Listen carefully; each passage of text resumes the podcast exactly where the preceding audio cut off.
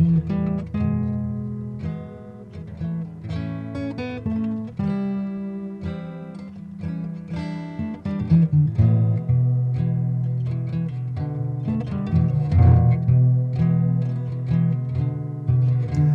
بكل متابعي القناة.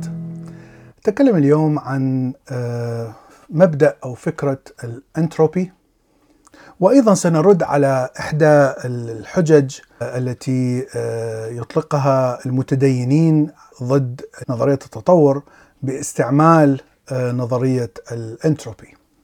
نبدأ في البداية بشرح ما هي الانتروبي.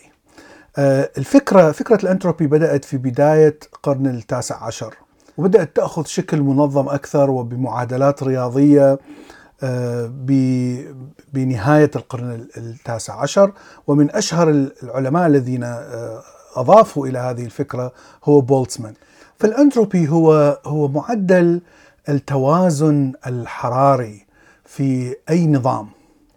إذا زادت الأنتروبي يعني أن آه، ال system أو النظام يتوازن كليا يتوازن حراريا. وإذا قلت الأنتروبي معناها النظام فيه كثير من الأجزاء غير متوازنة حراريا. نعطي مثال. عندما آه، آه، تصب لنفسك قدح من الشاي ونفترض أن الشاي حار ثم تضع آه، جزء من الحليب فوق أو اللبن فوق الشاي. فبالبداية الحليب لا يختلط مع الشاي طبعا يعني يختلط بشكل بطيء.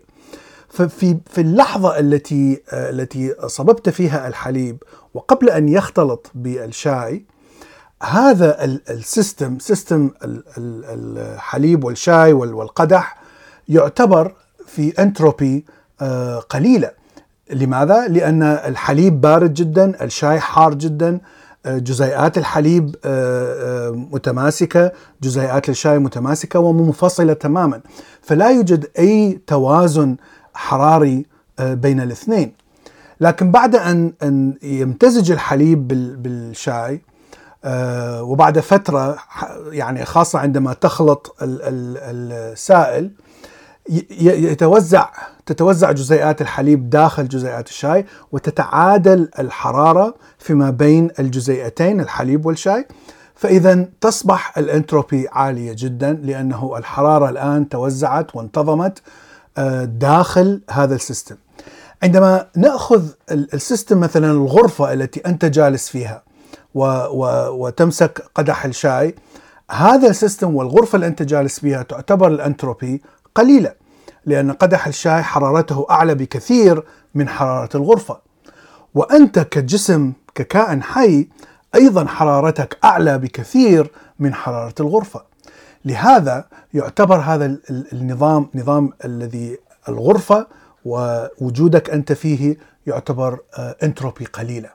طبعا إذا انتظرت ان أن يبرد الشاي ويبقى بنفس آه، حرارة الغرفة إذا تصبح الانتروبي آه، عالية ومتساوية، طبعا هذا افترضنا إن أنك لست في الغرفة وخرجت من الغرفة لأن جسمك طبعا هو حار ولم يتوازن ولن يتوازن إلى أن تموت. الآن إذا إذا نظرنا بشكل أكبر لنلاحظ مثلا كوكب الأرض وبيتك مثلا وفي المدينة وفي كوكب الأرض. إذا بيتك حرارة داخل البيت هي أكبر من الحرارة خارج أو العكس، كانت الحرارة مثلا أقل من حرارة الخارج آه، فاذا الأنتروبي تكون آه، قليلة لأنه لا يوجد آه، توازن حراري. عندما مثلا تفتح الشبابيك البيت تفتح الأبواب تطفئ ال air condition تطفئ المدفأة تصير حرارة البيت قريبة جدا أو مثل حرارة الخارج اذا انتقلنا إلى أنتروبي عالية وهكذا عندما وضع آه، بولتسمان وعلماء آخرين معادلات رياضية عن الأنتروبي كان لديهم آه، لغز آه، واحد أنه لماذا بقيت الأنتروبي قليلة أو معتدلة في وسط وليست عالية إلى يومنا هذا.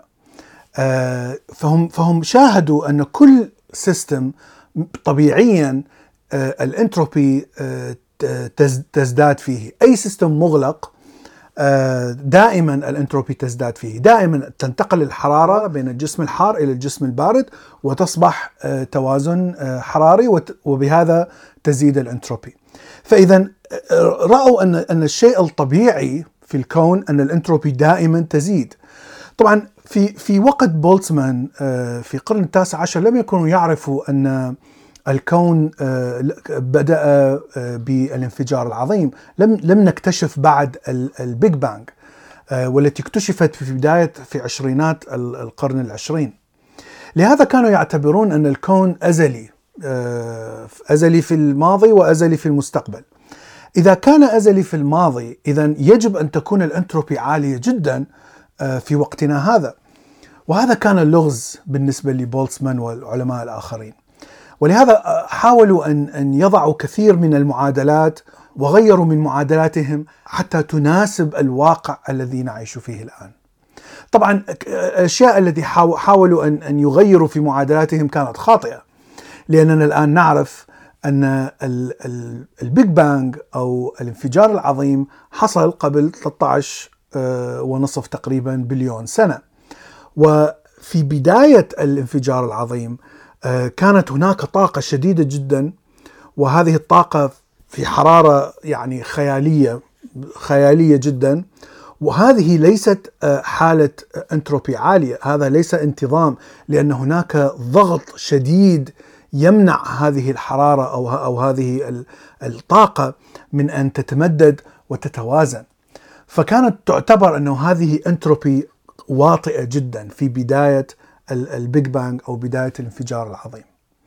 عندما حصل الانفجار العظيم وبدأت الحرارة بالانخفاض والطاقة بالتحول إلى مادة وبدأت المادة بالتفاعل وبدأت بالتمدد فصار عندنا أيضا مكان سبيس وهذا المكان هو الذي سبب برودة درجة الحرارة وحصل عدم توازن بين جسيمات المادة خاصة بعد أن تكون أول نجم مثلا.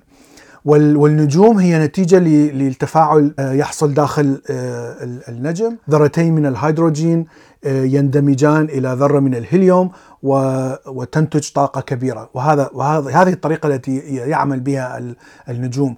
ولوجود كميات هائلة من غاز الهيدروجين لأنه الغاز الوحيد الذي تكون أو أغلبية العنصر الذي تكون في بداية الانفجار العظيم. فإذا سبب نشوء كثير من النجوم في بداية عمر الكون. طبعا النجوم أيضا تكونت بفعل الجاذبية. نعود الآن إلى فكرة الأنتروبي. ف فنلاحظ أن الأنتروبي كانت قليلة جدا وبدأت ترتفع بشكل بطيء. ونحن نعرف أن الآن الكون الآن قد تمدد بشكل كبير والكون لا يزال يتمدد وفي الحقيقة فإنه يتمدد بتعجيل. يعني تمدد الكون يزداد كلما زاد الوقت. فإذا المكان أو السبيس يزيد أيضا وهذا يسبب طبعا تباعد المجرات عن بعضها البعض وفي يعني في المستقبل البعيد جدا سيسبب أيضا تباعد النجوم عن بعضها البعض وتباعد حتى الكواكب عن بعضها البعض.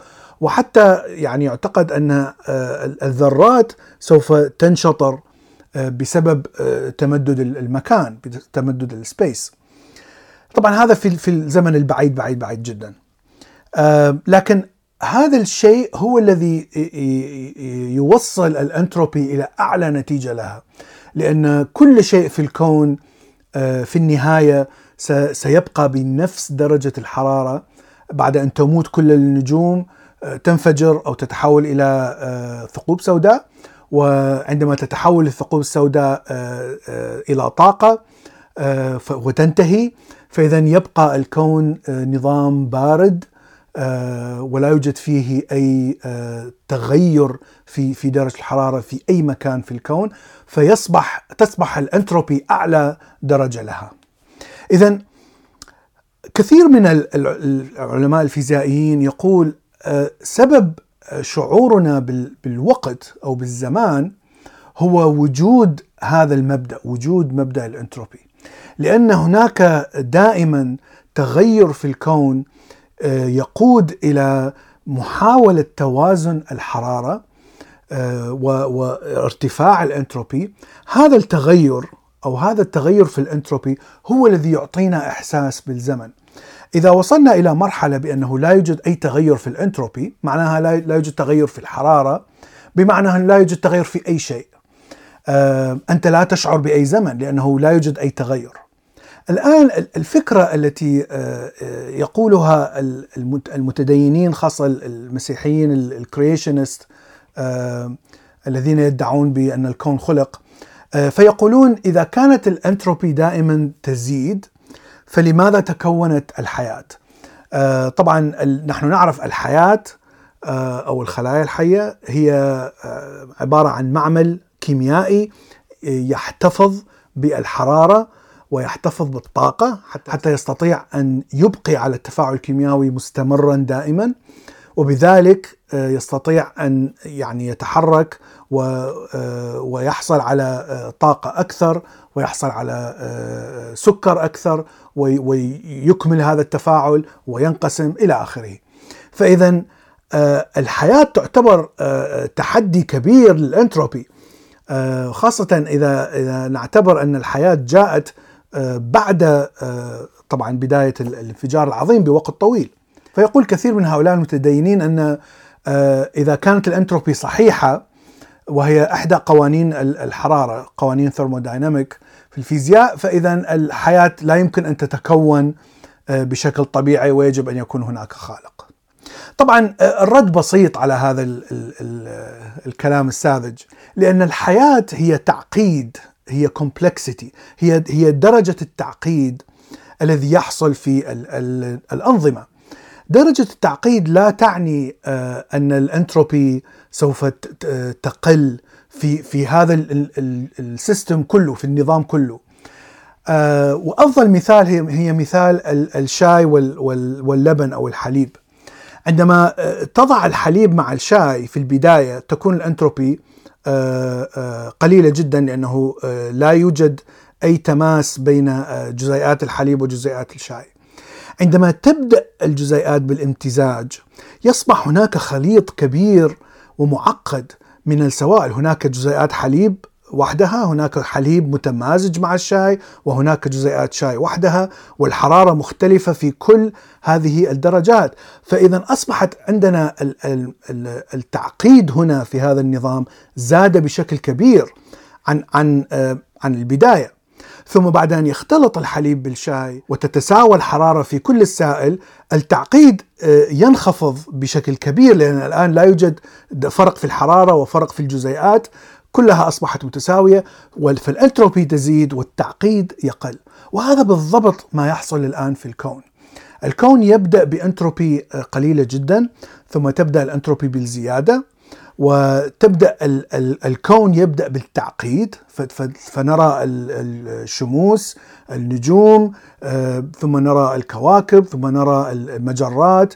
الحياة تتكون التعقيد يتكون بكل أنواعه. ثم في النهاية التباعد الكون بسبب الطاقة السوداء أو الدارك إنرجي آه، سيسبب آه، بالحياة بالموت لأنه كل النجوم ستموت. فالحياة ستنتهي. آه، بزمن بعيد قبل أن أن تموت كل النجوم. وتبدأ بالتعقيد هذا الذي حصل في الكون يبدأ بالنزول. حتى كما ذكرنا عندما تموت كل الشموس وتتحول الثقوب السوداء إلى طاقة آه، تصبح الأنتروبي في أعلى آه، شيء لها. وترجع التعقيد أو ال complexity تنخفض مرة أخرى. ويبقى نفس السؤال الذي آه، يعني سأله بولتزمان في القرن التاسع عشر إنه لماذا الأنتروبي تزيد في الكون؟ آه الآن نعرف أن الأنتروبي آه يعني تزيد لأنها لأننا بدينا بدأنا الانفجار العظيم بأنتروبي قليلة، لكن يبقى السؤال لماذا بدأنا بأنتروبي قليلة. طبعا هذه مشكلة علمية كبيرة لأننا لا نعرف ماذا حدث قبل الانفجار العظيم. المشكلة الفيزيائية في الانفجار العظيم أننا يجب أن نستعمل قوانين الكم.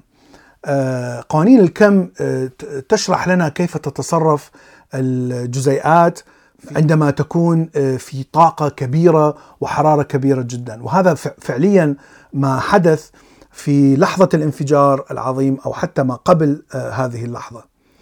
لكن المشكلة أن القوانين التي تتحكم بالجاذبية والتي تشرح آه، آه، جاذبية الكون وتشرح آه، جاذبية الثقوب السوداء مثلا وهي الفكرة التي مشابهة جدا للانفجار العظيم لأن الانفجار العظيم عبارة عن قوة جاذبية عظيمة تقريبا تقريبا infinity تقريبا ما لا نهاية. النظرية التي تفسر هذا الشيء لا تعمل مع نظرية الكم وهي نظرية النسبية نظرية أينشتاين النسبية لا تعمل مع نظرية الكم. ولهذا لا نعرف ماذا يحدث داخل الثقب الأسود. آه، لأن الثقب الأسود له تقريبا آه، جاذبية ما لا نهاية ونظرية أينشتاين لا تعمل إذا الجاذبيه ما لا نهاية. والشيء نفسه موجود في الانفجار العظيم، ولهذا إلى أن نتوصل إلى النظرية التي آه، تشرح الثقوب السوداء ما يحدث في الداخل وبحيث تربط بين نظرية الكم والجاذبية في ذلك الوقت سنعرف ممكن ان أن نحسب ماذا سيحصل مثلا في آه، الانفجار العظيم في لحظة الانفجار العظيم وحتى قبل الانفجار العظيم. يعني آه، بدون هذا بدون هذه القوانين لا أعتقد أننا سنعرف آه، ماذا حصل ولماذا حصل الانفجار العظيم ومن أين جاء ولماذا كانت الانتروبي آه، آه، واطئة جدا في بداية الانفجار العظيم.